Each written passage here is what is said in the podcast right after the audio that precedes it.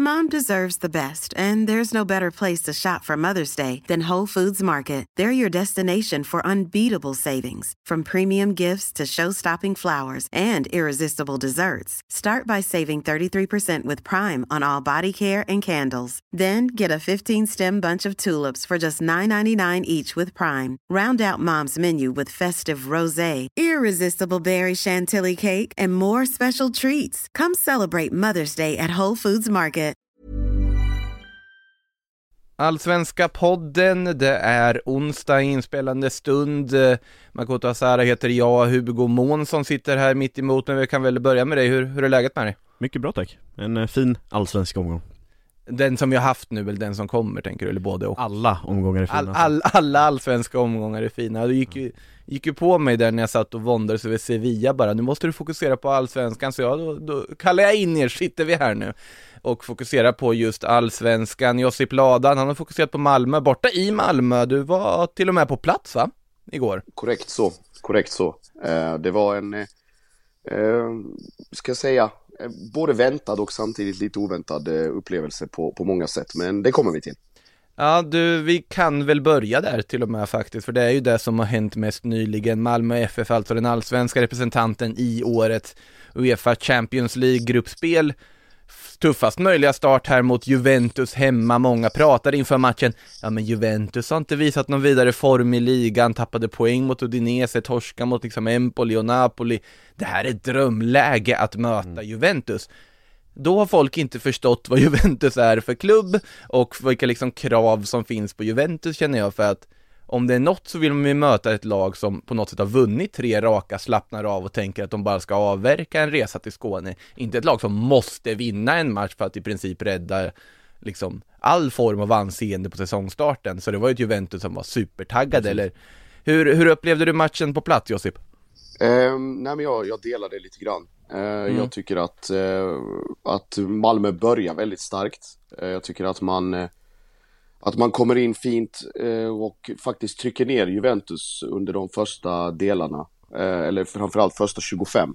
Eh, där, man, där man gör det svårt för Juventus, man stressar och man pressar men samtidigt på ett sätt som, som inte är liksom självdestruktivt i äh, avseende av att, att man, om, om man skulle tappa bollen, att, att de kan mm. gå på kontring. Eh, jag ska inte säga att Juventus är skärrade, men det finns en, en liten svajighet och en liten inledande respekt. Eh, och sen så kommer egentligen eh, Quadrado förbi Sören Rex första gången ordentligt och sen är Alexandro där och, och petar in. Eller petar in med huvudet egentligen. Men, Ganska eh, fin nick ändå, alltså ja, lyckas göra det. det. Elegant nick i låg höjd. Mm. Eh, han kommer ner där och, och är otagbart för, eh, för Ismael Diawara där. Eh, så att det är inga, inga konstigheter egentligen. Och sen så, så efter det så så är det ju egentligen. Det, det fortsätter, alltså Juventus fortsätter och får, kommer växer in och, och får den här tryggheten genom att de gör första målet, sticker upp på ett par avslut eller halvlägen och sen kommer då den egentligen matchavgörande situationen med eh, Alvaro Morata och Lasse Nilsen som hakar i och drar i och krokar i lite i varandra. Morata är ju smart i det läget och, och faller ganska enkelt och det, det blir straff. Ehm, I, från min vinkel är satt i ganska bra eh, position sett till offside-linjen. Eh, och min första tanke är att, aha, eh, han låter anfallet fullföljas och sen kommer han vinka. För att det var en, en situation innan det där, där AD medvetet lät anfallet fortgå. Ehm, för Morata ser ut att vara väldigt tydlig offside, alltså kanske med, med kroppslängd, om inte mer. Eh, men det kommer ingen av, av, avvinkning, det blir straff istället. Man var granskar den.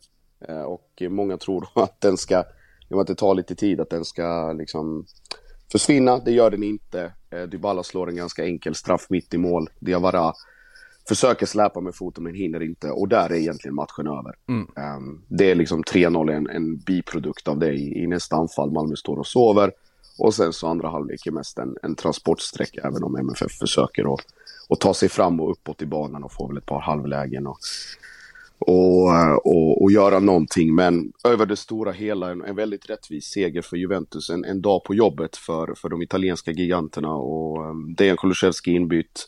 Moise Keane, alltså det finns ju, det, det, finns ju väldigt mycket att byta in. Samtidigt som MFF slänger in Adinalic, Sebastian Nanasi och den typen av, av liksom eh, spelare. Så att det, ja, det ska egentligen inte vara något snack. Det är väl mer bara att, eh, att man inte får utdelning på, på egentligen kanske det enda läget man har där Sören Rex får, får ett bra volleyläge och skjuter utanför i, i första halvlek. Men sett, sett över, över 90 minuter en absolut rättvis seger för Jobb.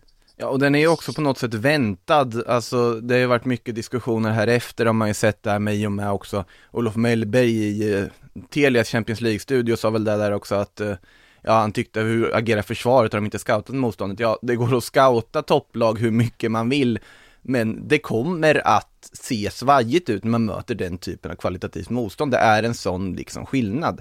Såklart Lasse Nielsen hade kunnat hantera den där situationen mot Morata bättre om man inte hade mött en så pass skicklig mm. spelare som Alvaro Morata. Mm. Så att jag tycker också att det, det, är svårt att såga Malmö för mycket för den här insatsen. Tycker ändå att man visar de intentionerna man gör i början av matchen och ändå på något sätt också har ja, förvånansvärt bra koll på mittfältet tycker jag till en början i den här matchen sett till vad, liksom, vad man kan förvänta sig att en kvalitetsskillnad som borde finnas.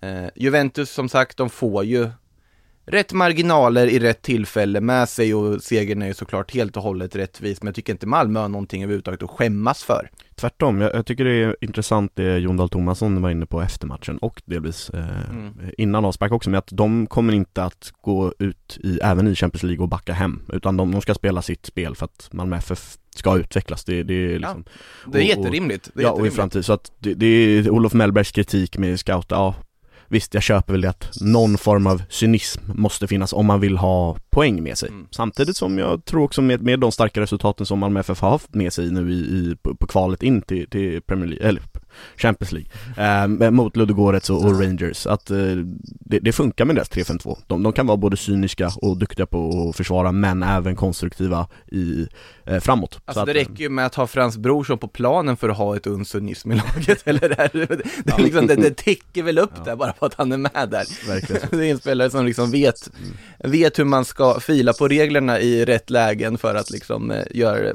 göra det bästa för laget så att säga. Så jag, mm. jag tycker Reagerar också på en sak, kallas Jo Inge Berget för Jib ja, på riktigt? det gör han. Har, det, har, det, har han gjort det länge? Ja, det har han. Ja. Ja, det, ni märker, jag har inte varit i Skåne på ett tag. Spelarna själva brukar väl säga Jibben. Jibben, liksom. det där är också intressant, man alltid lägger till ett N på mm. sådana här smeknamn för att... Ja, men det är ju en person, så att det blir liksom... En, en, en, en Jibben, bestämd Jibben, nej, ja. vi, bara en liten fundering. Det blir Svenska Akademin här. Mm. jag tror att Svenska Akademin vänder nog sig, höll på att säga i sina gravar, där är det väl absolut inte, den finns ju, lever fort. Nej, innan vi snör in oss på saker vi absolut inte ska snöas in oss på så kan vi istället backa bandet till det Malmö gjorde inför den här matchen. Vi kan väl ha det som någon sorts utgångspunkt. Malmö FF mötte IFK Norrköping hade en 1-0-ledning, såg ut att gå mot tre poäng och sen så kom då den här situationen som har diskuterats en hel del efteråt med eh, då domare Adam Ladebäck som dömde en straff till Norrköping sent om sidor. Malmö FF som, ja man kan väl säga att de inte haft marginalerna på sin sida. Alltid kanske i de senaste omgångarna har ju blott en seger på senaste fem matcherna då i och med att det blev 1-1 här mot Norrköping. Eh, inte nödvändigtvis tycker jag för att de har varit så dåliga nej, på något sätt utan snarare för att de inte har haft de här klassiska, klassiska plusmarginalerna med sig. Och, och det blir ju lätt så när man är inne i ett tajt eh, spelschema där de har haft andra inte viktigare ska jag inte säga, men, men mer viktigare för ekonomin där Champions League-matcher i kval och sen åka på, på Tele2 som de har haft enorma problem mot och, och, även om de är bättre än Hammarby över 90 minuter så förlorar de där. Nu är det samma sak igen att de tappar i sista möjliga sekund så att de har inte haft marginalerna med sig som du säger och det är ju, det är ju ofta det händer när man är ute och kvalar i Europa samtidigt. Nej, och då var ju en av de situationerna nu när de inte hade marginalerna med sig just den här straffen. Eh, ja, vad, hur upplevde ni den situationen? Vi kan väl börja där någonstans. Um, vi, alltså, vi ska bara klargöra att det är den här, eh, eller Tottenhams straff i, i första halvlek och sen så är det ju då den mycket, mycket tveksamma icke-frisparken i slutet som Levi mm. skickar in i straffområdet och, och Adegbenro eh, nickar in i 95. Men eh, alltså, straffen, det, det, det, känns som att det är bara en copy-paste på en diskussion som kan appliceras i valfri allsvensk omgång i valfri match. Det kommer uppstå tveksamma straffar, mm. det kommer uppstå liksom situationer där där man kan lika gärna kan fria eller fälla. Och det om vi bara tar den eh, situationen där med Rex och, och Nyman, det är liksom ska, ska man gå in i detalj och titta på varje sån liksom, duell, då kan man lika gärna spela handboll istället och, och, och gå tillbaka och, och, titta på varenda, varenda liksom, tröjdragning eller eh, armbåge eller whatever. Det är liksom, jag vet inte. I, i det läget, jag, eh, svårt, alltså, det är en svår situation. Det uppstår ibland så när jag kommer spontant att tänka på när Malmö mötte Örebro i Malmö. Eh, och det ser ut som att eh, om det är Jack, Jake Larsson som sparkar egentligen på sin egen häl. Eller liksom ska sparka på bollen och Erdal Rakip petar undan den. Och sparkar på sig själv och får straff i, i princip i, i samma del av straffområdet som det här. Så att det, det, det uppstår sådana grejer. Däremot är ju den frisparken i slutet betydligt mer eh, eh, ska säga, kontroversiell eller, eller liksom eh, ska säga, avgörande, ja. mm. omdiskuterad och avgör, direkt avgörande. För att, alltså, spola tillbaka några veckor och då har vi alltså en, en assisterande domare som tar beslutet om att Peter Guargis ska visas ut eh, efter en, en, fot i bröstet på Marcus Berg. Det blir straff, rött kort och, och Blåvitt vinner. Inga konstigheter, det är liksom en situation i sig. Och där Glenn Nyberg är bra positionerad men att där den assisterande domaren tar det beslutet för att han ser det från en annan vinkel. Fine, inga konstigheter. Men det här, om du väljer att blåsa i det läget eller att ta det beslutet, då måste du vara 100% säker på att bollen träffar armen. Att vi, vi är liksom hellre fria än fälla principen gäller ju fotbollen också och det är väl liksom någon oskriven regel om att det försvarande laget ska ha um, ska få bollen om det är en tveksam situation jag menar inte att det ska ske här per automatik, men jag menar att man måste vara helt övertygad om att bollen faktiskt träffar armen. Eh, och bilderna här visar att den tar klockrent i magen på Colak. Han är lite och flaxar med armarna, det kanske det är som, som lurar domaren. Men ja, alltså det, det, är direkt faktiskt svagt av domaren, oavsett om det är huvuddomaren eller linjemannen, att vara så säker på sitt beslut och sen att det visar sig att det är så uppenbart fel. Jag vet att det är en bedömnings Sport, det går fort, du ska ta 300 beslut över en match, bla bla bla. Men det får inte ske gång på gång på gång att det blir samma situation. Malmö, Malmö liksom supportrar kommer, kommer påstå att det finns någon sån här domarkonspiration om att Malmö inte ska liksom tillåtas dominera, det är vilket i sig är skitsnack. Men att, att det liksom återkommer hela tiden i andra matcher också, att det blir avgörande situationer. Det föranleder liksom en diskussion om, om den allsvenska, eller eh, den svenska domarnivån i, i allra största allmänhet. Men den, det, det, kan vi ta en annan gång. Och att gå in på, på, på den är så tröttsamt för att det, det är liksom det är samma argument som att alltså, spelarna håller ju inte bättre nivå än vad domarna, snarare tvärtom. Så att eh, samtidigt som domarna såklart också ska betygsättas på ett annat sen, sätt. De, sen, sen har det ju varit lite väl många, alltså situationer, kanske primärt förra säsongen var det ju väldigt mycket prat ja. kring vissa situationer. Det, där det var ganska tydligt att det var liksom så är det. Och, och mitt i hela VAR-debatten dessutom som svensk, alltså man mm. tittar mm. på supportersidan mm. så då, du får ju liksom, du rullas ju in i eh, kära och fjädrar och skickas ut från dina respektive supporterföreningar och säger men var det en bra idé? då, ryker mm. du liksom. Men, eh, och det, jag, jag håller ju med, vi ska inte ha VAR i svensk fotboll, det ska tycka jag utan tvekan att vi inte ska, men samtidigt så blir det, det öppnar ju för diskussioner har varit den typen av situationer som det har varit. Mm. Och det har varit uppenbart att även från domarhåll att man tycker att men det har inte varit tillräckligt bra. Nej, nej absolut, så, så är det. Um, samtidigt som det går att hävda flera saker. För första, um, respekt till Adebäck som sen efter matchen säger, går, erkänner sitt, uh, sitt misstag. Uh, för, för, det tycker jag är, domarna får göra fel, precis som ja. alla människor. Det, det, det, Och det hör till. Ja, det, hör, hör till. till. Ja. Så att, men då får de också stå för uh, misstagen sen i, i efterhand. nummer två, Eh, eller ja, det gör ju då Ladebäck. Nummer två är att eh, sam samtidigt som det blir ett avgörande misstag i den här formen när Adegbenro nickar in då eh, målet så sent så, så kan ju, det är fortfarande en frispark, det är inte en straff. Det är inte ett eh, friläge som, utan en frispark som MFF ska kunna stoppa eh, i den, det skedet av matchen också. Eh, ja. det, det, är fortfarande en, det är inte så att de är chanslösa som i en straff till exempel där det är, ja. Det är ju inte så direkt matchavgörande, där finns det ju en markeringsfråga på att de ska ha koll Precis. på Adegbenro när han dyker upp. Precis, de kan liksom stoppa en frispark betydligt, eh, eller en indirekt frispark som slås in i straffområdet på ett bättre sätt än vad de hade kunnat göra om det hade varit en feldömd straff där det är en målvakt mot en spelare där, eh, där det är fördelaktigt för spelaren att slå in den i mål. Och det är just, det, jag ska inte gå in på den debatten här nu, det är just därför jag liksom också är emot VAR, att det är så godtyckligt när du kan ändra saker och inte. Mm. Och att det blir liksom, det känns inte som att vi kommer få någon absolut rättvisa, för det finns inte absolut rättvisa Nej. inom fotbollen. Med det sagt, det här, det, är ganska intressant där med reaktionerna från Malmö håll på hela den här situationen. Alltså de som lite konspiratoriskt säger att liksom det är domargruppen som liksom är emot MFF att de inte ska få dominera. Sånt kan jag på något sätt ändå uppskatta, för det hör ju liksom, det hör ju till att vara en riktig storklubb. Då ska du ändå ha inställningen att vi är så bra så att alla vill oss illa. Att liksom den inställningen passar på något sätt Malmö FF, tycker jag i alla fall utifrån att att man, man ska ha den extremt höga svansföringen, det är inte Malmö FF annars. Däremot, när man då till exempel, som efter matchen, tänker att jag hoppas att det här får konsekvenser för domaren, som jag vet att Frans Brorsson sa väl där i mixade zonen också, efter mm. matchen. Det passar inte Malmö FFs klädsel att börja lägga skulden på annat på så vis. Att liksom Precis. supporterhåll är en sak, att känna att ja det är liksom, men på något sätt, men vi får väl leva med att det är så, för vi är ändå så pass bra. Det är väl den inställningen man snarare ska ha från en Malmö-perspektiv om man ska ha den, liksom, statusen och sitta på den pedestalen som man ändå borde göra sett till, liksom, ja, ekonomiska muskler, sett till slagkraft på truppen och så vidare. Absolut, um, och det, det, blir då också en, liksom en, en annan, eller det blir ju en segway till en annan diskussion. Jag vet att Jonas Hansson eh, på Fotboll Skåne skrev det här och, på, i en, en Twitter-tråd att Malmö är som bäst när de får vara lite gnälliga och liksom tjafsiga mm. och, och, och, föra sig som, liksom, som en storklubb, precis som du är inne på. Men när de använder det på rätt sätt, det är Exakt. bara då det hjälper dem. Exakt. För att för att det har varit väldigt mycket, jag, jag delar helt eh, Jonas mm. bild här, att det har varit väldigt mycket i år att man liksom kastar, alltså AC kastar stolar i någon spelartunnel. Eh, vad heter det, man, man omringar domaren och börjar liksom så här, få, få varningar efter slutsignal för att man inte håller med om ett domslut eller liksom, hur ska jag säga, kanaliserar den här eh, um, storklubbsgrejen på helt fel sätt. På ett sätt som gör att det skälper mer än det hjälper MFF.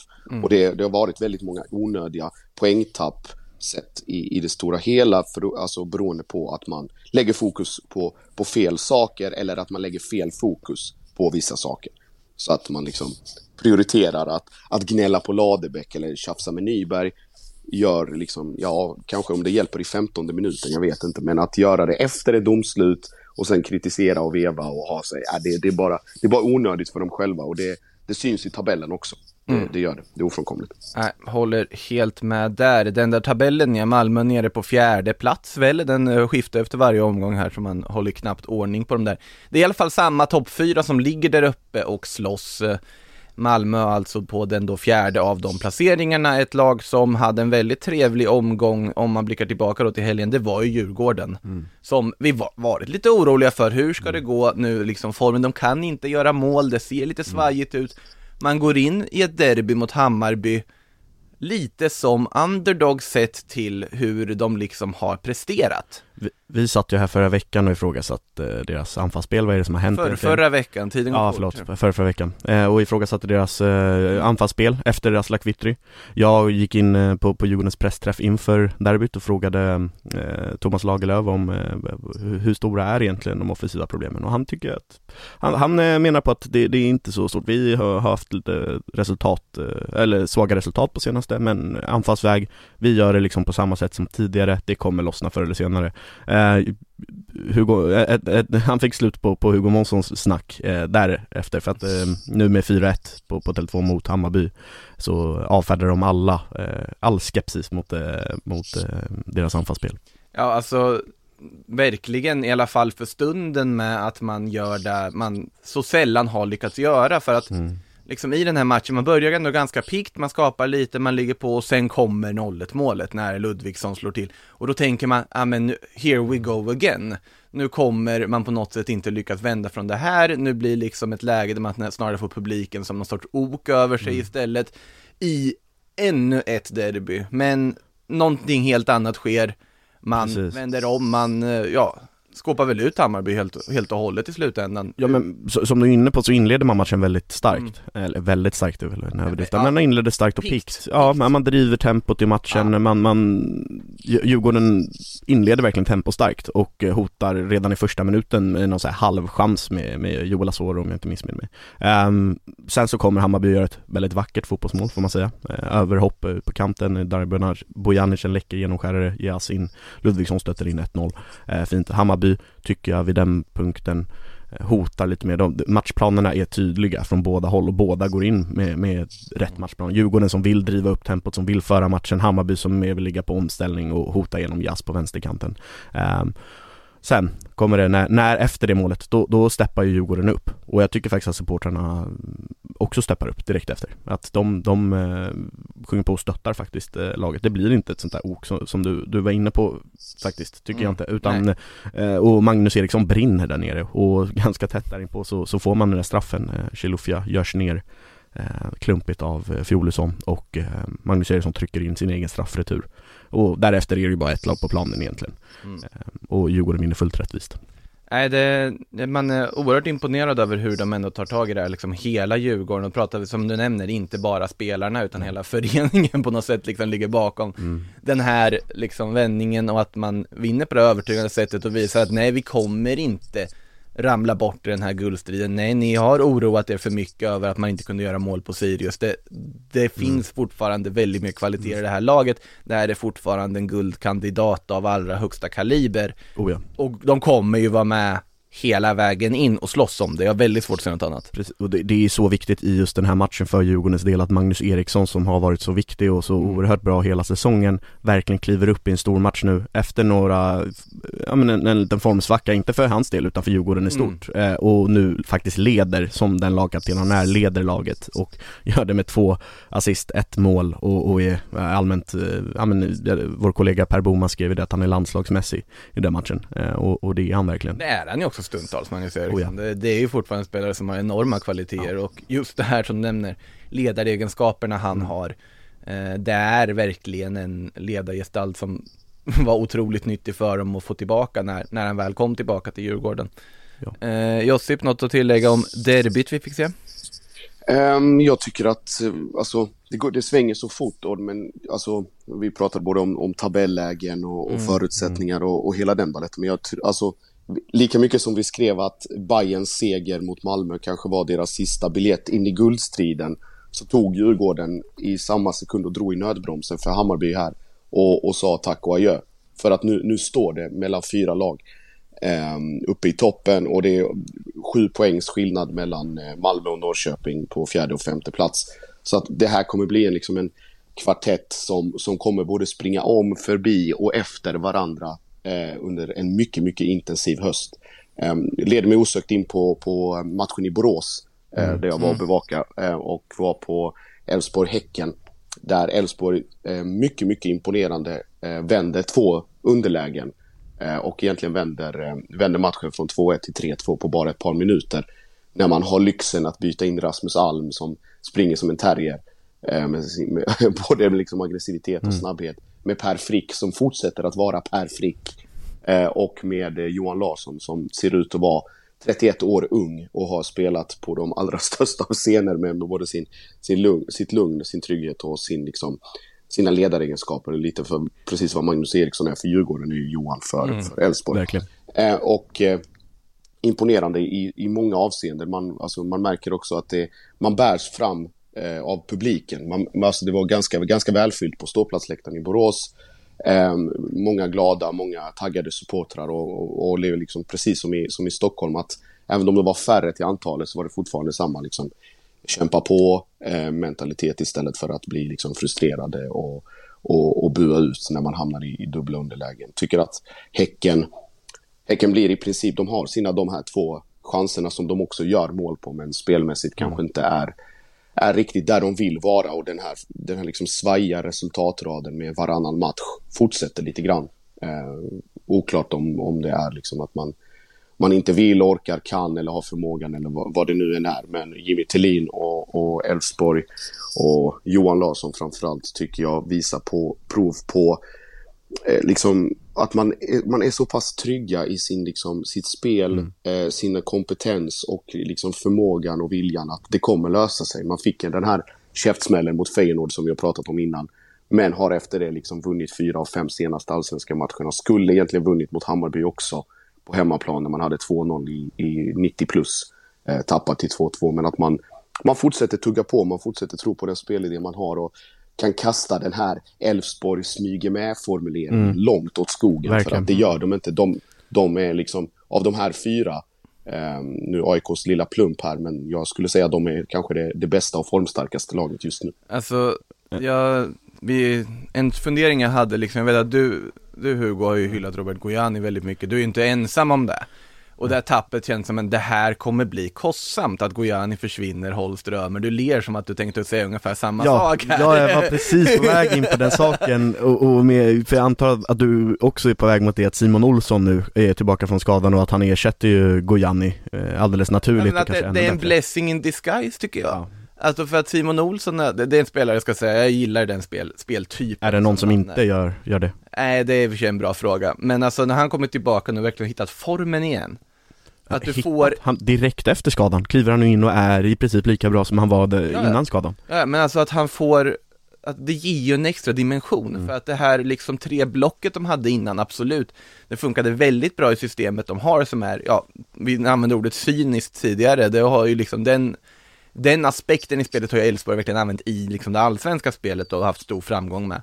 Men här får de ju en extra ja. dimension som gör så otroligt mycket för dem att de också kan bara liksom sprudla på det här sättet de gör mm. just nu. Nej men det, det är ju som du säger med, med Römer och med Holst, det är ju liksom den defensiva balansen ja. som eh, Elfsborg verkligen behöver för att spela, eh, ja men för att hålla sin spelidé och ligga på kontringar och vinna bollen där. Mm. De är jätteaggressiva, men man behöver också det där kreativa spindeln i nätet som, som eh, ja men och, och en sån här förare som Simon Olsson och Gojani var, mm. men Simon Olsson med den bakgrunden han har och den kopplingen till Elfsborg så, så är han ju den ultimata spelaren, lite på samma sätt, jag vet att Claesson inte är från, från Borås, mm. men lite på samma sätt som Claesson han väntade väldigt länge innan han tog steget ut i Europa och det är en exakt, nu är de, skiljer de sig lite i spelartypsmässigt att uh, Olsson är ingen ytter på, på samma Fast sätt. han är en bolltransportör. Det är han. Och men... det är ju inte riktigt Robert Gojani.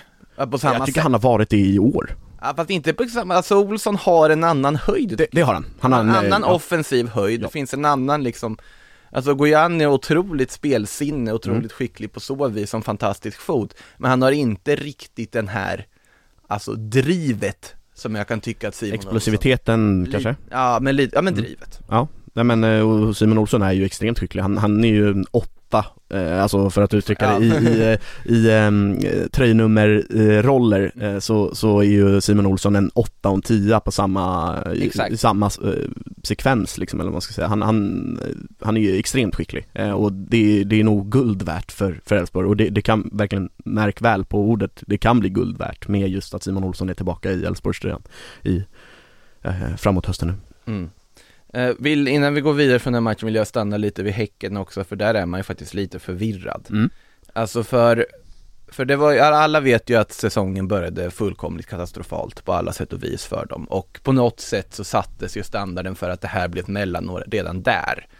Eh, det här blir inte året Häcken slåss om guldet som alla sitter och tippar inför varje säsong. Eller vissa tippar inför varje säsong att Häcken, i år är det Häckens tur, nu kommer de lyckas till slut. Men de är, den här gången fick man ganska tydligt på pränt snabbt att det här är inte året i alla fall. Nej. Men de har ju såklart, de har på något sätt hämtat sig från det här och börjat ta lite vinster här och var, men det känns som en väldigt liksom medioker och halvhjärtad comeback alltihopa, att de fastnat i någon sorts mm. ja, dvala där i mitten utan att man riktigt vet vad man har dem. Folk brukar säga det, det går snabbt i hockey, det, det går snabbt i, B, B, i BK ja, men går det snabbt? Alltså det, det känns ja, som att det, det går inte snabbt, det svänger snabbt då, eh, för att de, de eh, Andreas Alm lämnar och de tar in eh, Per-Mattias Högmo mm. som omedelbart fixar några starka resultat ja. och, Men sen därefter när man tror att allt ska vända och Häcken ska blanda sig med Kalmar, Hammarby, Norrköping om det där jobbiga segmentet precis under toppen så, så gör de svaga resultat direkt mm. efter, så att man vet inte alls vad man har dem Nej för nu är de ju i ett läge där de liksom slåss om att vara sidade i Svenska Kuppen. Det är ju det är där vi är liksom.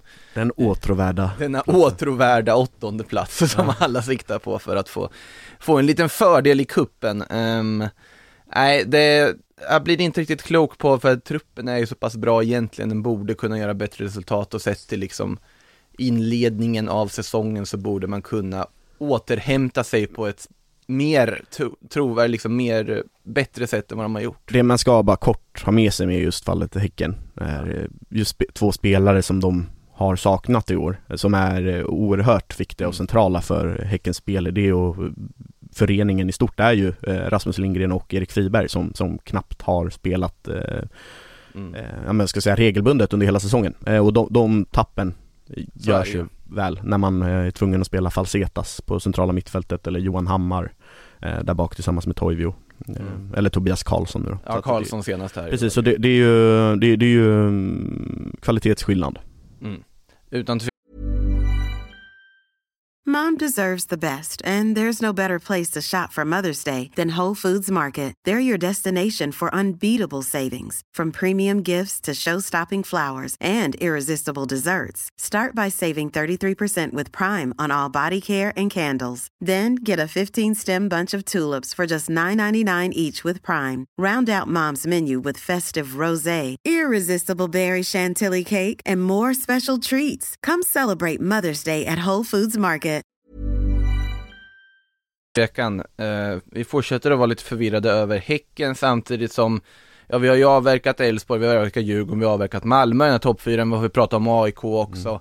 Mm. Eh, åker på en liten plump i protokollet efter att ha varit eh, oförskämt stabila och eh, i bra form tidigare. 0-0 borta mot Mjällby, de är ju långt ifrån ensamma i sällskapet att åka på plumpen mot just Mjällby. Djurgården hade ju också en 0-0 match mot dem och så vara på hemmaplan och hade ju problem att sätta en boll även borta ja. på Strandvallen. 0-0 eh, alltså här, ganska jämnt i chanser. Jag tycker Mjällby var bättre. Eh, ja, till och med det ja. ja det, det, tycker jag. Framförallt i första halvlek. Jag, jag, kollade inte lika noga i andra halvlek, men i första halvlek tycker jag att eh, Mjällby verkligen har gjort läxan och om Olof Mellberg ifrågasatte Malmö FF scouting av Juventus så tycker jag att eh, Mjällby eh, verkligen hade scoutat AIK väl för att eh, inte ens på fasta situationer tycker jag att AIK hotar speciellt mycket utan Mjällby utnyttjar eh, sin styrka och, och, sin explosivitet där framme med, med Bergström och med firma Bergström och eh, Sar, Sar eh, och Sar är ju eh, han, han spritter ju av självförtroende och är farlig i nästan varje anfall.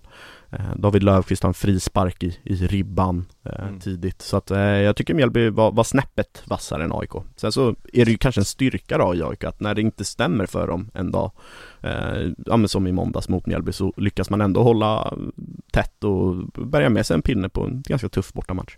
Ja, och eh, såklart alltså AIK, det är ju långt ifrån kört för dem bara för att de fick ett kryss här fortfarande i allra högsta grad med att slåss där uppe samma poäng som Djurgården i toppen, men det måste ändå känna att den där pinnen, om man tittar på Mjällby i tabellen, nu är liksom senaste tre, det är en vinst och två kryss totalt. Mm. Och det finns någon form av, det känns som att de har hittat formen för att fixa det här kontraktet väldigt tydligt. Att man kan plocka pinnar på det sättet man har gjort mot Djurgården och AIK i matcher där ingen förväntar sig att de ska ta pinnar. Ja, det är ju guld värt. Mm. Alltså de, Verkligen. Ja, det, det, är på något sätt att det är precis den typen av oväntade poäng som på något sätt kan rädda ett kontrakt, absolut. I de här matcherna de väntas ta poäng, eller väntas kunna ta poäng. Såklart du måste kunna vinna de här sexpoängsmatcherna också. Men bara det faktumet att du ändå får med dig andra poäng som du inte förväntas få med dig sätter dem i ett helt, helt annan sits än många andra klubbar just nu. Så jag tycker att det finns all anledning att eh, titta ljust på framtiden i Listerlandet i alla fall för att det, det ser bra ut tycker jag, det ser stabilt ut. Mm. Även om tabelläget är någorlunda prekärt så finns alla möjligheter att klättra lite också. Även om truppen i sig och potentialen kanske inte är skyhög så men det finns spännande spelare Absolut. där. Och, och interimtränare Torstensson har ju verkligen fått uh, fart på grejen också. Han har identifierat att uh, anfallsparet uh, Sarro och Bergström kommer lösa det med Löfqvist där bakom. Mm. Med, med en fram stormande Kadir Hodzic till vänster och Joel Nilsson till höger så, så finns det intressanta spelare som kan lösa poäng åt dem. Ja, Definitivt, och sen får man inte heller underskatta de två lagen därunder Nej. som håller på och fäller krokben för sig själva hela, hela, hela tiden. Um, Örebro, som vi pratade om för två veckor sedan, som att ja, men det är väl klart att de ska klara det här. Jag vidhåller det fortfarande. Just det, vi sa kanske jag kom, något sånt ja. jag, jag, kommer, eh, jag kommer att vidhålla det ytterligare eh, om det behövs. Men att, att man håller på och gör livet så onödigt svårt för sig själva, det, det gör man. Tänker främst på Nasiru Moros mm. fruktansvärda mm. hjärnsläpp. Eh, och, och skallningen mot Robin Tranberg. Och sen efter det är det tack och godnatt. Eh, och så lite kaos, kaosscener i, i slutet där med supportrar som Klassiska tränaren måste gå ut och prata med fansen. Den, Ja. den, Oh, då vet, det- det då bådar vet inte gott. Man, då vet man att det inte är så gott ställt. Nej. Det är kanske, av alla konstruktiva samtal, så är det kanske mitt favorit eh, konstruktiva samtal när tränare och, och klubbledning ska gå ut och prata med mycket, mycket arga supportrar. Man vet att det är inte Nobelpristagare, varken på ena eller den andra sidan. Men alltså att, att man, att man eh, Mjällby mår bra av att ha liksom att fokusera på sig själva men också någonstans ha i bakhuvudet att Örebro och ÖFK har ännu större problem och är i en ännu sämre form och har mycket mer skit att hantera själva än vad, vad Mjällby har så att de kan titta uppåt mot, mot Degen och HBK. Men, men Josip, Ehm, ja, du vidhåller alltså att Örebro, eh, de, de stannar kvar? jag, tror, jag, i, jag vidhåller det med, den, med tanke på namnen och, och kvaliteten som finns i det där laget. Jag, jag Och jag backar från det. Jag, jag tror, jag tror inte, ja jag, jag, jag var- minst lika säker som dig förut att, eh, Ja. jag, jag tror jag satt här i den här studion och sa det att eh, Örebro stannar kvar med, med de spelarna, men jag, Mm. jag tror faktiskt inte det längre. Och jag, Nej. den onekligen fegaste av oss tre här, säger att jag, jag väljer att låta det vara osagt. Jag insåg nu när du, jag insåg när du sa det nu Josip, bara just det, vi satt ju här och sa att Örebro är för bra, de kommer alltid ha en bra höst, tror jag nog jag sa något sånt. Men alltså så här, man bara tittar på resultatet. Hemmamatch på Bern Arena, du möter Varberg och du förlorar med 0-3. Alltså det, såklart att siffrorna rinner iväg på Moros, alltså liksom, ja, hjärnsläpp där i första halvlek. Jag ska återkomma till det, här, finns en liten fundering där också.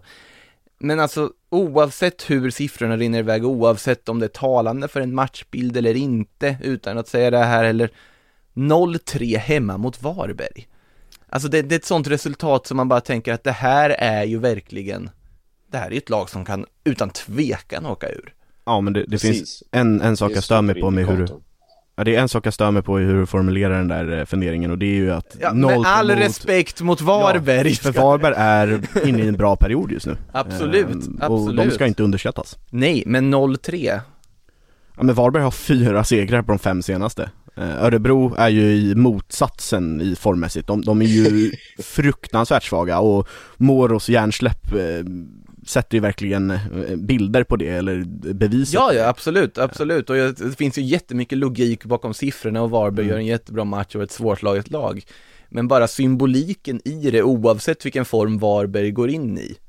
Oavsett, alltså det, det hade varit samma symbolik oavsett om du förlorar, alltså förlora med 0-3 hemma kanske jag ska uttrycka med snarare. Det är inte att du förlorar med nog mer 0-1, 0-2. rättvisande. Det är nog en bättre, med all respekt till Varberg återigen, vad inte menas som någon sorts hån mot den föreningen och allt positivt de gör ska sägas. Eh, men i alla fall 0-3 som resultat hemma i en match där du måste vinna för att liksom hänga på. Ja, och det, Det säger egentligen, det säger allting eh, om, om den sitsen man befinner sig i och om det läget, liksom det extremt akuta läget. Eh, alltså, tar, vi pratar om samtalet här efter matchen, vi ser liksom, det är uppgivet och det sträcks, alltså så här, slängs ut armar i gester och man står och pekar och diskuterar och, och, och liksom gestikulerar även internt. Och samtidigt som som eh, sportchef eh, Axel Kjell går ut i, i tidningen efteråt och säger att vi har liksom en enad kraft i laget eh, och att vi liksom alla strävar mot samma sak. Ja, det kanske man har, men fan vad man måste gräva efter det för att det ser så bottenlöst mörkt ut. Nej men försvarsspelet här- på 0-3 målet också. Ja, det, det, där är, det... Det- där är som att, det är som att ens, ens tv-spels handkontroll dör. Liksom mitt i, mitt i en match. Så man bara slutar och, och liksom springer, man kan inte göra någonting. Det är lite, lite, det- lite samma, samma känsla. Men- Men, med, ja. det sagt, med det sagt, jag tror på ÖSK. Jag kommer försvara min tes ytterligare ett par omgångar. Eh, så att eh, den som eh, anklagar mig för att vara vindflöjel får gärna tänka om. Jag, jag, vill, jag vill lägga en helt annan anmärkning på det du sa här att eh, nu för tiden med de nya moderna fotbollsspelen på tv-spel så eh, funkar det bättre att försvara när du bara lägger bort handkontrollen. Ja, det, så, att, så, så, så att det, där var, det där var snarare när du liksom bara lite på måfå, den försöker försvara på Fifa, det är då det ser ut sådär. Nej, men eh, alltså just det röda kortet vill jag ju också komma tillbaka till, Nordin Gerzic, lagkaptenen för övrigt, eh, högst delaktig i den liksom uppvisning i bedrövligt försvarsspel och eh, liksom bottenlös bedrövelse som 0-3 målet var. eh, var ju väldigt kritisk, väldigt öppet mot Moros liksom röda kort, att du får inte göra sådär och så vidare. Jag har gjort det förr, la han väl till också med liksom otrolig självdistans och självförståelse liksom. Men samtidigt, på något sätt, en välmående klubb. ÖSK? Nej, nej, i en, välmående, i en välmående klubb, låt mig prata färdigt min mening, eh, konstig svenska där, eh, så, så hade man ju inte liksom singled out en spelare på det mm. sättet. Man hade sagt, ja såklart det röda kortet kostade, såklart det var dumt gjort, bla bla, men vi får inte falla ihop på det här sättet ändå. Samtidigt som det kanske är exakt vad som behöver sägas i det här läget de befinner ja, men sig i. tror du inte han vet om det själv? Jo, jo, men han kanske ska höra det mer allvarligt också. Uh, han kanske ska liksom förstå allvaret som, ja, alltså, som det, det är högst befogad kritik, det är högst jo, jo, befogad kritik. Och, och alltså Moro kommer ju tillsammans med Besara och eh, Hamad i, i sommarfönstret mm. som den mittbacksförstärkningen som de behöver för att rädda kontraktet. Han kommer som en högt ja. ansedd spelare som ska kliva in och göra skillnad försvarsmässigt för mm. ÖSK. Då, då kan man inte agera på det där sättet. Det, det, det, fungerar inte. De behöver i alla fall, eh, även om de får slåss mot marginaler och så vidare så, mm. så behöver de i alla fall alla 11 spelare på planen för att kunna bärga de resultat de behöver. Yes. Uh, så att det är för svagt. Har du någon scoutingrapport eh, Josip från Gorica i Kroatien hur han såg ut där? Ja, det var ju... Du har läste, det? jag, jag, läste faktiskt, faktiskt i NA om det här att eh, det är hans fjärde röda i karriären på 37 matcher.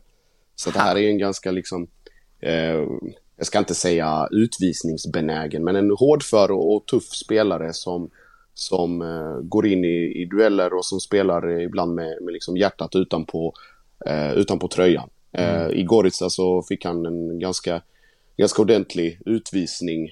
Eller, ordentlig, ordentlig utvisning. utvisning. Nej, det var väldigt, eh, alltså det, den är solklar i, i sig själv, men den kommer från en ganska hård satsning. Han kommer sent in i en tackling och han, han backar inte undan lite och så reagerar han liksom likadant efter den tacklingen som han gör mot, eh, mot eh, Varberg. Mm. Eh, så att det är liksom, det finns viss, viss historik där.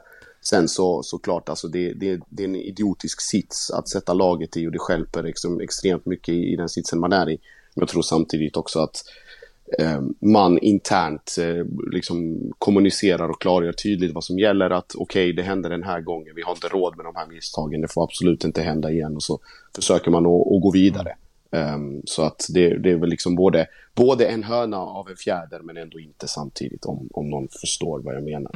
Det, det, är, liksom... nog, det är nog få som förstår något vi säger höll jag på att säga. Eh, men alltså man, man, kan väl säga så att han jobbar efter devisen att om man ska ta ett rött ska man ta det på riktigt. Så kan man väl säga. Lite så. Uh, med det sagt, Örebro alltså först att, alltså behöver vi ens säga någonting om Östersund som också är där i botten. Alltså de, de torskar mot Sirius, Sirius som tar tre poäng, återigen är andra raka segern. Såklart jätteskönt för dem att verkligen distansera sig från bottenträsket på allvar. Men Östersund är väl i princip, ja, avmyggade i botten så att säga. De, det finns ju inte en tillstymmelse till att de ska hålla sig kvar. Min, min dom är högljudd och klar. Östersund, eh, de är ute. de är ute, hej då. Ja, i och för sig, men det, det är ju den här frågan då, att om Josip är väldigt övertygad om att Örebro ska hålla sig kvar, ändå kan se skärmen i att Mjällby gör det de gör, betyder det att du ser ett fall för Degerfors här framöver? Kanske med start i, ja nu har de ju förlorat innan det också, men liksom när 4-1 torsken är borta mot Kalmar. Mm. Ja, alltså man har ju, man har ju vissa, vissa så här liksom, det, det, vi ska ha i beaktande att det fortfarande är liksom 11 matcher kvar. Eh, 12 till och med väl? 12 till och med med liksom hängslen och livrem och hela, hela paketet här. Men man har alltså Sirius hemma eh, i nästa. Eh, efter det ska man till Tele2 och möta Djurgården på bortaplan.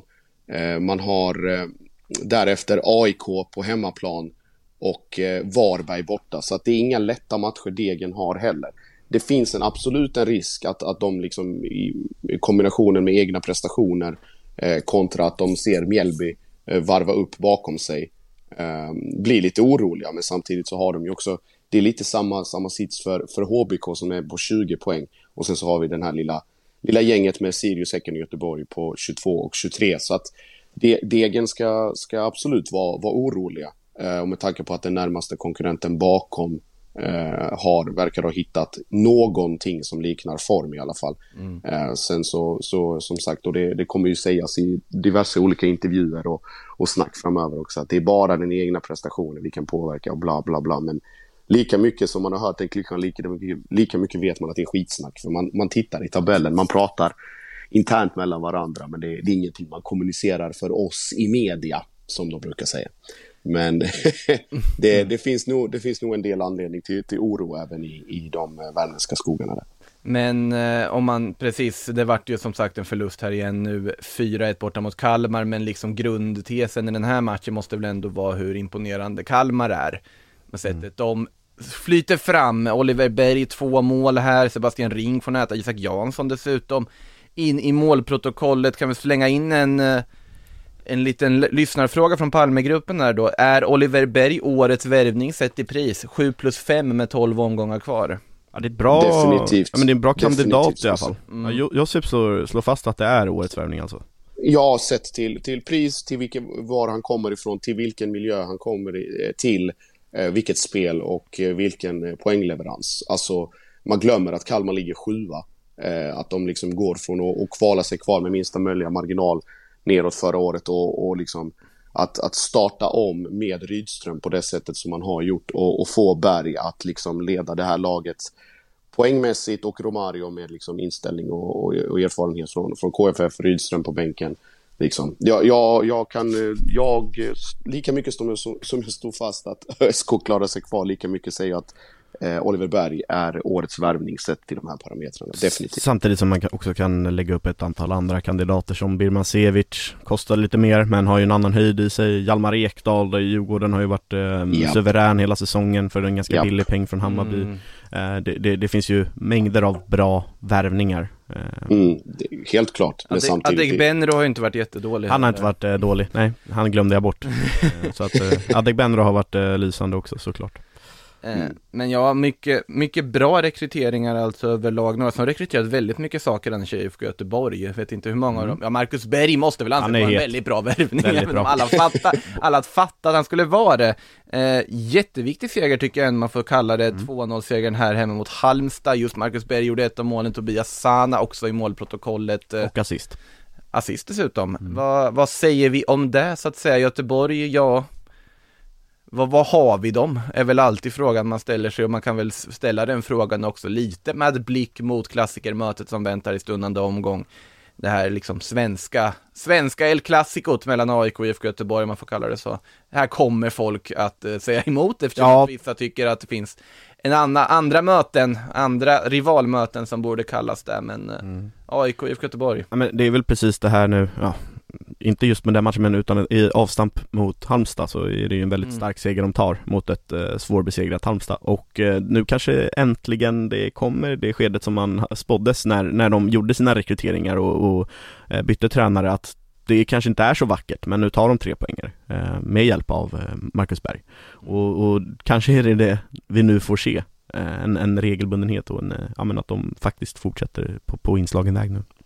Ja. Och det är framförallt, det kommer ju inte behövas någon extra motivation till att åka till, till Solna och möta AIK eh, som jagar guld och att man vill förstöra de, eh, de planerna där inför eh, storpublik. Så att det är, jag tror att, att Micke Stare behöver, inte nog, behöver nog inte hålla något extra liksom, passionerat eller uttrycksfullt eh, brandtal i något omklädningsrum utan det är både han och, och spelargruppen är nog extremt medvetna om om vad som väntar om man tar med sig en fin känsla från, från segern mot Halmstad. Så att jag tror att, även om med all respekt till Malmö FF Djurgården på, på lördag, så tror jag att den största känslomässiga och liksom hetsmässiga knallen kan nog komma i, på Friends på, på måndag.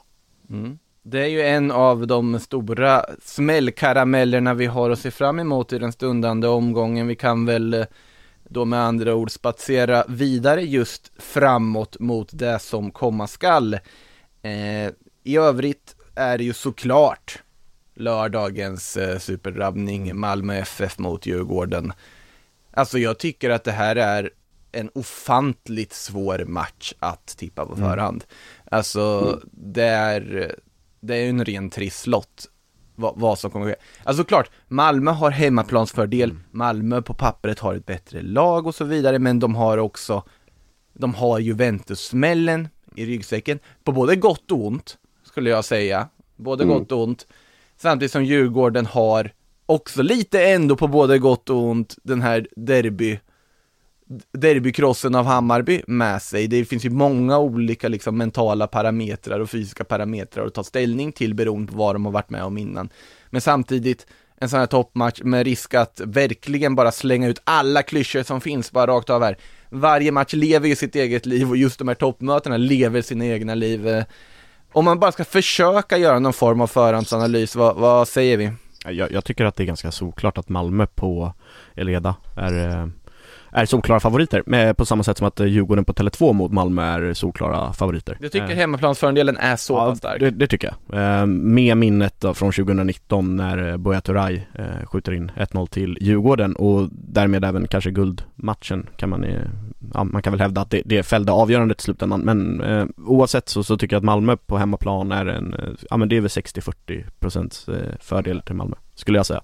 Uh, och framförallt kanske med den här 0-3, där uh, den Ja man ska säga att de blir, blir um, får fötterna på jorden igen efter att ha känt sig lite mm. mänskliga nu med, med 0-3 hemma mot Juventus i ryggen så tror jag att man kommer vilja göra, och, och det här blir liksom inte sista chansen för Malmö att haka på i guldstriden, det är det absolut inte, men man vill nog skicka ett budskap i guldstriden att nu, nu vi, vi är med på, på riktigt och nu, nu ska vi sluta latcha bort poäng här. Ja, alltså... Jag, ja. Mm, förlåt. Eh, nej, en, eh, vad heter det, ytterligare en parameter som jag tror att man... Som gör det här ännu mer svårtippat är ju Malmös abnorma eh, skadesituation och skadeproblem som finns. Eh, Niklas Moisander, Oskar Lewicki, Sergio mm. Peña, samtliga liksom egentligen givna startspelare eh, i, under normala omständigheter har ju inte har ju knappt varit i, i, i liksom träningen, mindre i spel på de senaste veckorna. Samtliga tre missade ju också matchen mot, mot Juventus. Eh, Johan Dahlin som dras med vissa målvaktsproblem. Jag, men samtidigt jag tycker att Diawara har visat att han är en fullgod eh, backup och en, en målvakt som, som man kan använda i, i liksom matcher eh, på ett sätt som inger lugn och förtroende, även mm. om det fortfarande är liksom en viss, du går från Degerfors till, till MFF och från Stora Valla till stora scener. Men det är liksom, eh, han, han, det finns någon, någon grundmurad liksom förtroende från backlinjen och från honom till, till sina lagkamrater. Men det, det, det lämnar vi där här. Jag menar liksom att skadeläget kommer att, att fälla eh, ett avgörande, kanske inte i denna omgång, men definitivt framöver för att Malmö är beroende av sin breda trupp, man är beroende av sin rotation. Och använder du 70, 75, 80 procent av din trupp i både, eller eh, din startelva i både eh, Champions League och, och i Allsvenskan så med all den erfarenhet MFF har, det kommer inte att, att räcka till tre poäng i alla matcher. Det, det, det finns inte.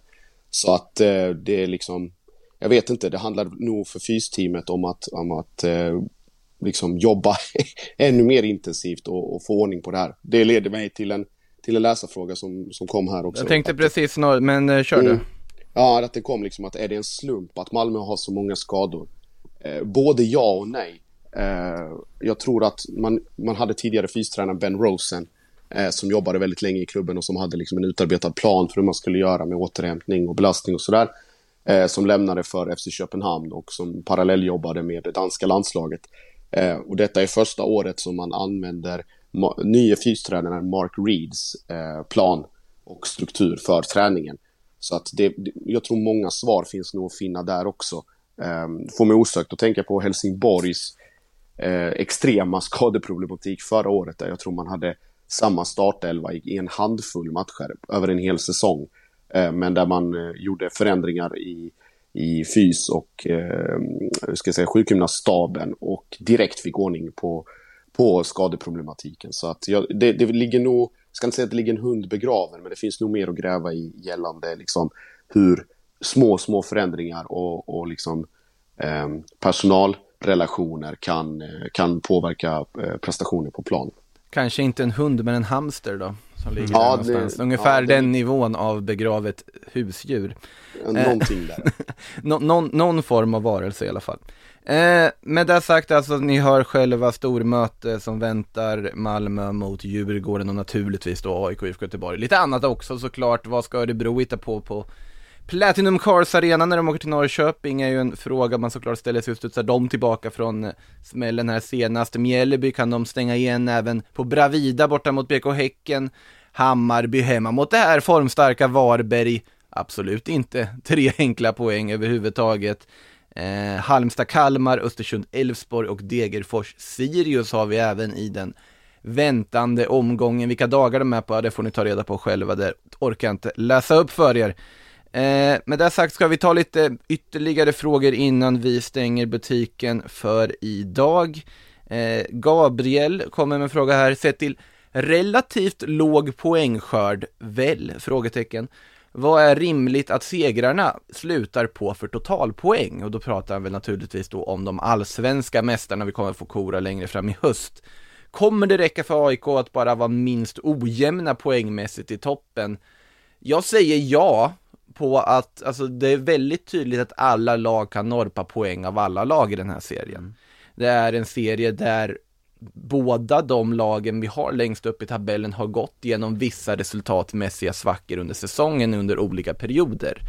Och på något sätt så tror jag att det som kommer fälla avgörandet är just den här grundstabiliteten och just förmågan att inte tappa onödiga poäng i lägen där du riskerar att göra det. Alltså det här är också en klyscha, men vinna matcher där du kanske egentligen inte förtjänar att vinna. Eller mm. vice versa, vi, se till att verkligen vinna alla matcher du förtjänar att vinna också. Men det, det, vi är ju inne i ett väldigt viktigt skede av säsongen. Mm. Eh, kolla på Djurgårdens spelschema exempelvis som är en av guldkandidaterna som, som nu har MFF borta, Degerfors som man, på hemmaplan som man ska vinna men Östersund borta också en ja. seger där men, men AIK, derby sen och Elfsborg Ehm, på hemmaplan. Det, det är liksom, det, det, de storlagen och de guldkandidaterna möter ju varandra nu och avlöser varandra där och det, det kommer ju såklart, det krävs ingen raketforskarutbildning för att eh, fastslå det men, men det kommer ju såklart avgöra väldigt mycket hur det ser ut. Med, med start redan nu på, på lördag och, och ja men AIK och Göteborg avgör väl kanske inte guldsidan för att det inte är två topplag men för AIKs del då att eh, besegra dem. Mm. Eh, ny fråga här, David Vukovic frågar vem vinner skytteligan i Allsvenskan och varför är det Marcus Berg? Ja då måste han göra ganska många mm. mål va, om man ska hinna ikapp där Ja nej han, han vinner ju inte skytteligan Nej nej nej, det, det förstår jag Han har ju, han har ju dock ett, ett eh, bra målsnitt och har väl gjort eh, den absoluta majoriteten av IFK Göteborgs senaste mål också mm. så att jag, jag, vet inte hur mycket han är uppe på, är det en 5-6 baljor redan? Eh, Möjligt. Ja, han är ju uppe på en hel del. Han är ju redan uppe på fem. Och det är ju bara mm. fem mm. upp till då Adegbenro som leder på tio. Samtidigt som han, Norrköping verkar gjort... hitta formen och Adegbenro fortsatt i form. Så att han tuffar, tuffar på, men samtidigt så har, ju liksom, har han gjort fem mål på, jag tror det är ganska få matcher också. Mm. Så att eh, Berg, Berg, han kommer nog göra sina. Sen om det räcker hela vägen, det, det vet jag inte. Men jag tror att han kommer sluta på ja, lätt en, en 8-9 i slutändan, utan tvekan. Ja, alltså det, det, krävs, det är nästan liksom ett underbetyg om man bara gör tre mål på resterande det 12 matcher. det är underbetyg. Så att jag skulle väl säga att faktiskt helt ärligt, han är inte helt, alltså han är inte helt avskriven från en skytteligatitel. Fast han kom mitt i säsongen skulle jag säga. Han har väl samma chanser att vinna den som eh, Christian Kouakou i Sirius i mitt tycke. Ja men alltså titta på liksom Adegbenro så har ju liksom majoriteten av hans mål kommit under våren.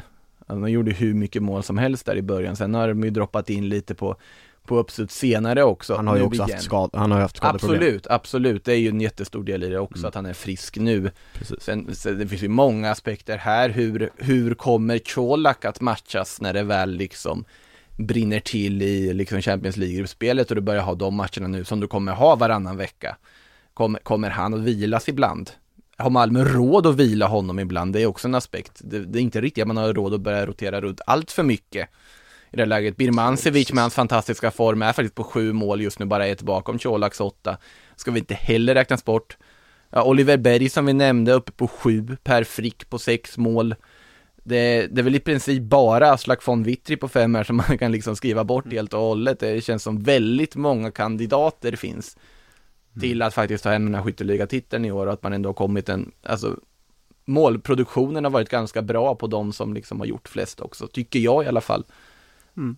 Det räckte väl med, mm. hur många gjorde Kalle Holmberg när han vann skytteligan? 14? Ja, 14-15. Något i den stilen, och det är ju anmärkningsvärt att det här räckte till en skytteligatitel tycker jag. Men det brukar ju, eller Jag har haft det här argumentet flera gånger, men det, för, för, det känns som att varje år hamnar skytteligavinnaren på runt 15 mål. Jo, jo så men är det, men jag tycker... Det har ju varit högre än så också. Absolut, det har varit högre någon mm. gånger också.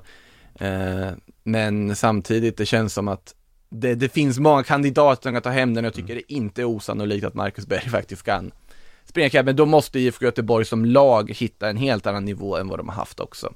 Ska ju sägas, ja. dessutom. Mm. Eh, med den lilla diskussionen eh, avklarad så är det väl bara att ladda för helgen. Vad, vi har pratat om de stora grejerna, men vad ser ni mest fram emot? Vi börjar med dig Josip. Eh, som jag var inne på innan, det är det som kommer efter helgen. AIK Blåvitt, eh, men givetvis också eh, Malmö, Malmö-Djurgården. Jag tror att det kommer bli en, eller tror, jag är helt övertygad om att det kommer bli en match med extremt mycket känslor, både från läktarhåll och på planen. Eh, de här två lagen är, eh, eh, hur ska jag säga, de är inte så glada i varandra. Eh, av, av flera anledningar. Dels konkurrensmässigt men även på hur det har sett ut på, på planen. Att det, det är hårt, det är aggressivt och det är ibland faktiskt direkt fult från, från båda håll. Eh, så att eh, det kommer nog snackas en hel del och den som dömer matchen kommer nog ha en hel del att göra. Eh, han kommer hamna i centrum oavsett eh, vad som händer och, och, hur matchen slutar. Men han har nog en, en hel del att, att göra just, eh, just där, att hitta en bra nivå och, och försöka att liksom, hur ska jag säga, hålla de här hetsporrarna och, och känslorna i, i styr. Så att eh, Djurgård, eller eh, Malmö-Djurgården jätte, jättekul, och, men AIK Blåvitt med allt vad det innebär eh, på, på måndag. Hugo, om jag känner dig rätt, är det Halmstad-Kalmar du bänkar dig för på söndag eller? Den är helt klart en kandidat, men eh, Malmö-Djurgården lockar ju mest. Sen så fastnar jag faktiskt lite för Norrköping-Örebro, det där semirivalmötet faktiskt också. Tycker jag är roligt och, och framförallt se, kan Norrköping fortsätta? Kan, med, med Totte tillbaka och Adegbenro på topp mm. och, och Levi i, i, som börjar hitta form också, då, då kan det bli, gå undan på, på eh, parken. Oskar är ska... för bra för Örebro tror jag kommer sjungas på något sätt. Eh, liksom. Mm. nu när man inte kan sjunga Kalle är för bra för Örebro som de gjorde förr på läktarna. Är han det ens? I alla fall enligt Norrköping-fansen så tyckte de den när Kalle Holmberg eh, huserade där en gång i tiden. Eh, en gång i tiden, så länge sedan var det ju faktiskt inte han gick jag kan, jag kan meddela att matchen mellan Malmö FF och Djurgården kommer dömas av Mohammed Al-Hakim. Så att vi har, vi har en hel del eh, att se fram emot, både i, i domarinsats och kortväg, men även i, eh, i spelväg. Så att det ska bli, det blir fantastiskt. Lördag 15. Vi får också en domare som kan stå för sina beslut i efterhand också, tycker jag, just Al-Hakims fall. Det är väl en av de liksom framstående från början där med att verkligen förklara hur han resonerar i efterhand och sånt där och bemöta media, tyckte jag i alla fall. Eh, med det sagt så laddar vi bara för dig helt enkelt och tackar er som har lyssnat och tack framförallt också såklart till Josip och Hugo för att ni var med här. Eh, på återhörande från den allsvenska podden med andra ord. Bye. Du har lyssnat på en podcast från Aftonbladet. Ansvarig utgivare är Lena K Mom deserves the best, and there's no better place to shop for Mother's Day than Whole Foods Market. They're your destination for unbeatable savings, from premium gifts to show-stopping flowers and irresistible desserts. Start by saving 33% with Prime on all body care and candles. Then get a 15-stem bunch of tulips for just $9.99 each with Prime. Round out Mom's menu with festive rosé, irresistible berry chantilly cake, and more special treats. Come celebrate Mother's Day at Whole Foods Market. Samuelsson.